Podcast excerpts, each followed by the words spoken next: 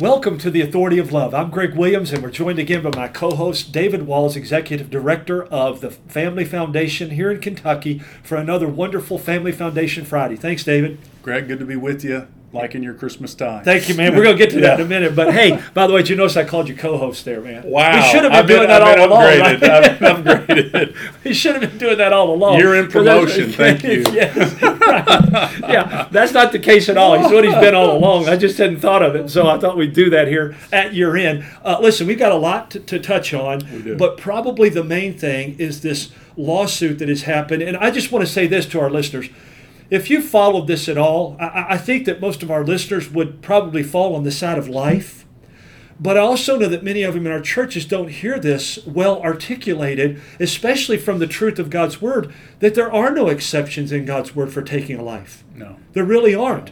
Uh, and so we, we want to discuss that, but there is a lawsuit in Texas and Kentucky. Would you share with our listeners what's going on with that to the best yeah. of your ability? Greg, there's there's there's been a lot that's gone on since Yes. you and I uh, recorded our, our last episode. But uh, here in Kentucky, so on uh, actually on Friday, uh, late Friday of last week, a, a brand new uh, full frontal challenge to Kentucky's pro-life laws was filed by the uh, by Planned Parenthood by the ACLU on behalf of a of a pregnant mom here in Kentucky, and and part of this goes back to you know when the when the Kentucky Supreme Court had kind of um, swatted away some of the the previous challenge, and we had celebrated uh, that a little bit. Uh, some of that was based on procedural grounds, Yeah. and so They left the door open They left the bit, door right? open, Yeah. and so Yeah. they've now refiled this challenge again on, on behalf of a of a of a pregnant mother here in Kentucky.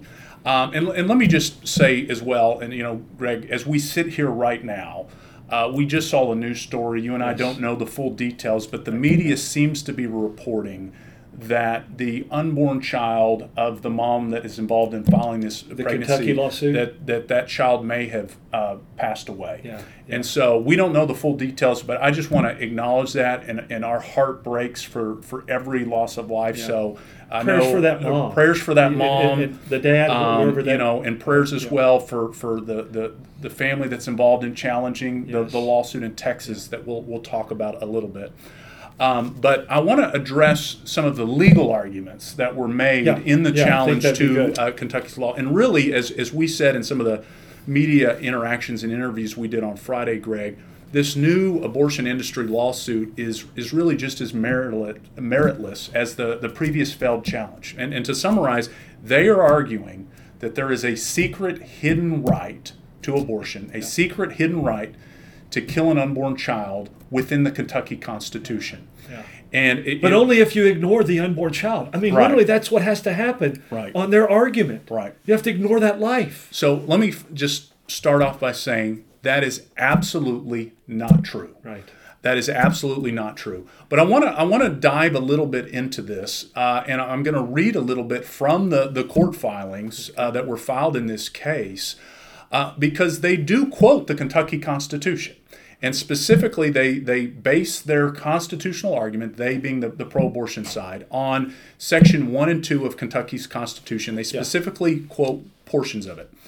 All men are by nature free and equal and have certain inerrant and unalienable rights, among which may be reckoned first, the right of enjoying and defending their lives and liberty. Liberties. Isn't that interesting, Greg?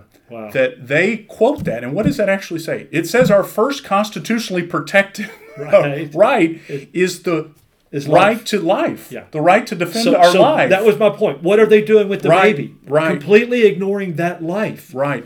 So they go on to essentially say that that provision and, and some of the provisions in Section 2 um, should be understood to say that there's this, you know, vague right to privacy, right to self determination. I'm going to quote here that guards every Kentuckian's ability to possess and control their own person and to determine the best course of action for themselves and their body. Go on to the punchline. The right to self determination thus protects Kentuckians' power to control whether to terminate or not terminate, essentially, their own pregnancy. Completely tossing out everything that that law applies to that Right, baby. right. So again, Discard it. You disregard you it. would think that what we're talking about here is pregnancy being something that only impacts one human being. Right.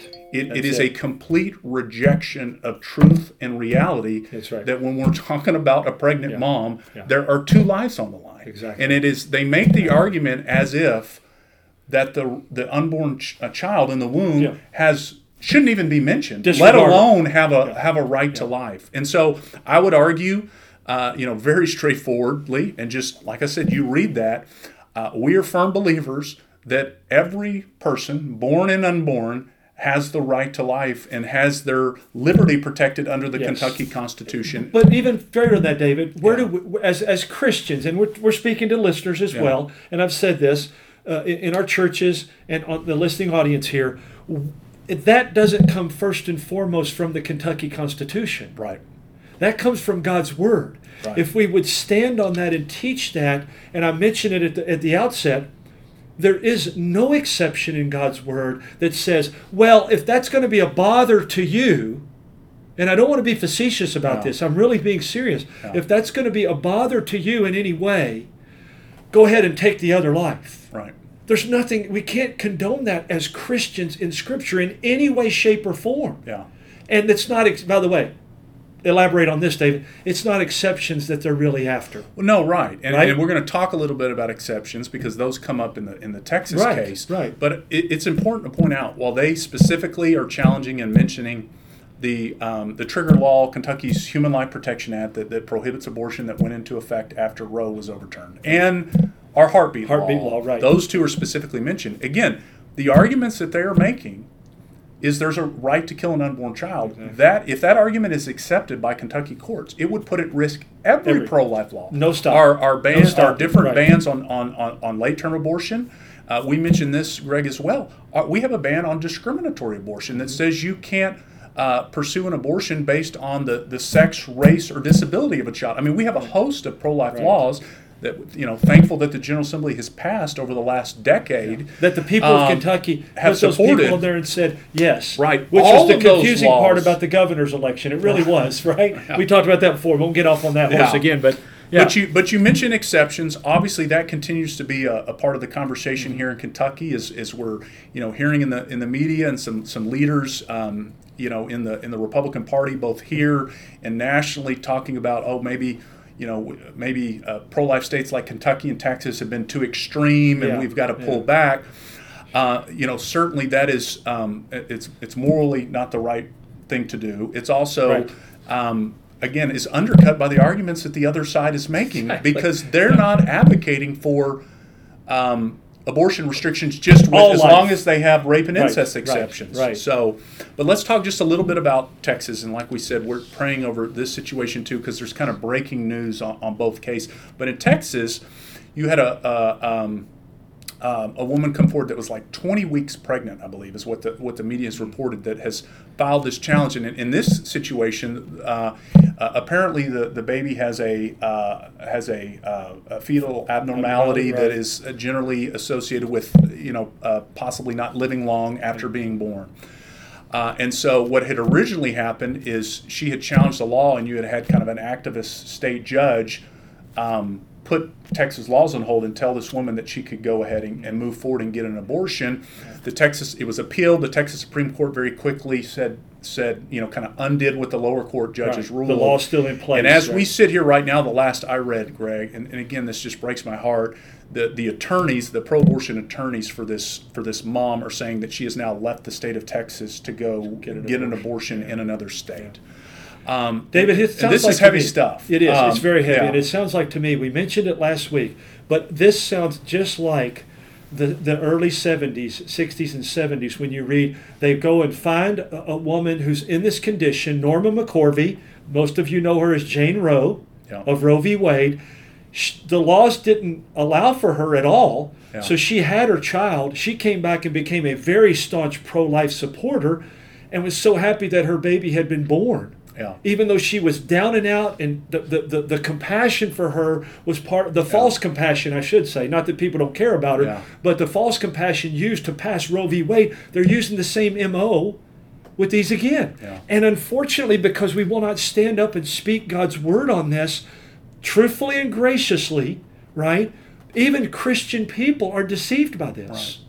And this is, you know, Greg, again, where we come back back to every unborn child, regardless of what stage of development they are, Right. regardless of whether we, you know, uh, think that there's a potential for a disability or not, Right, right. regardless of Life whether, regardless of the circumstances of their conception, um, that is a life that was created by God in His image, worthy of protection and dignity Life is life. That's and exactly and right. um, you know the, the biblical mandate to, to, to stand for life and to protect the image of, of the, our fellow image bearers Yes. has no exceptions. Exactly right. And That's so, what we've been yeah. saying. That's what we want to get across. And we hope that you and your churches and pastors and teachers will please take this to heart.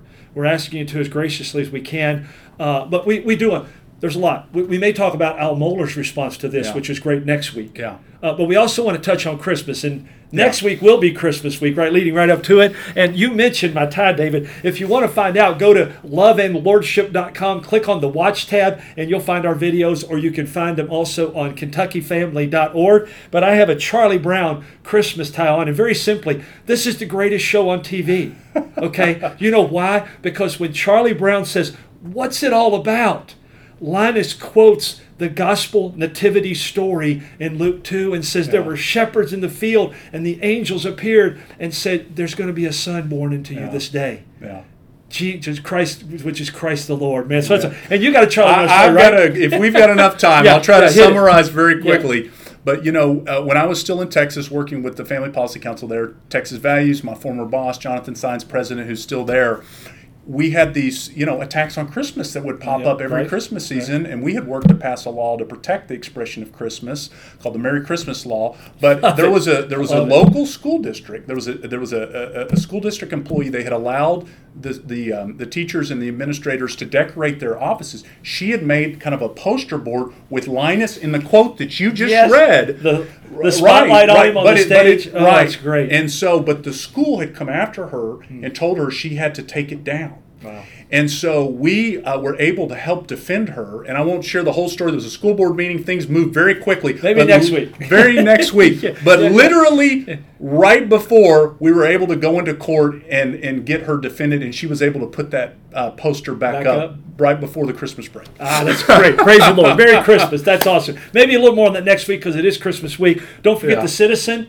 Mention that briefly. Yeah, our new Kentucky citizen encourage folks to go to kentuckyfamily.org and get up, signed up on our email and, and on our citizen list. Yes, sir. And also, I want to say this quickly. You guys, we might talk about this next week. You guys were selected as the Alliance Defending Freedom, which is the big dog, right? And the, nationally uh, for the Ally of the Year.